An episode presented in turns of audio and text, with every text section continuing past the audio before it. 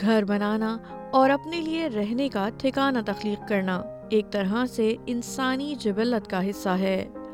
Australia میں آنے والے تارک وطن یا آسٹریلیا کی مستقل رہائش رکھنے والے افراد کے لیے بھی یہاں رہتے ہوئے اپنی زندگی بسر کرنے کے لیے ذاتی گھر خریدنا ایک ایسا خواب ہے جس کی تعبیر کے لیے وہ جد و جہد بھی کرتے ہیں اور عملی اقدامات بھی۔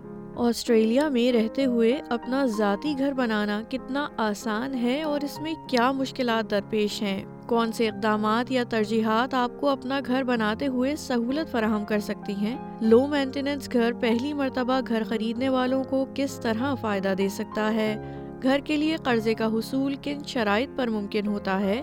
اور سب سے اہم سوال، کیا اس وقت جبکہ شرائط سود میں اضافہ ہو رہا ہے، گھر خریدنا عقل مندی ہے؟ یہ اور ان جیسے بہت سے سوالات کا احاطہ ایس بی ایس اردو کی سیریز مکان سے گھر میں کرنے کی کوشش کی گئی ہے۔ اس سیریز کی مختلف اقساط میں آپ گفتگو سن سکیں گے کچھ ماہرین کی اور کچھ ایسے افراد کی جنہوں نے حال ہی میں اپنا گھر لیا ہے۔ یاد رہے کہ یہ سیریز اور اس کی تمام اقساط ایس بی ایس آڈیو کی فون ایپ اور ایس بی ایس اردو کی ویب سائٹ کے ساتھ آپ ہر اس پلیٹ فارم پر سن سکتے ہیں جہاں آپ اپنے پوڈ کاسٹ سننا پسند کرتے ہیں۔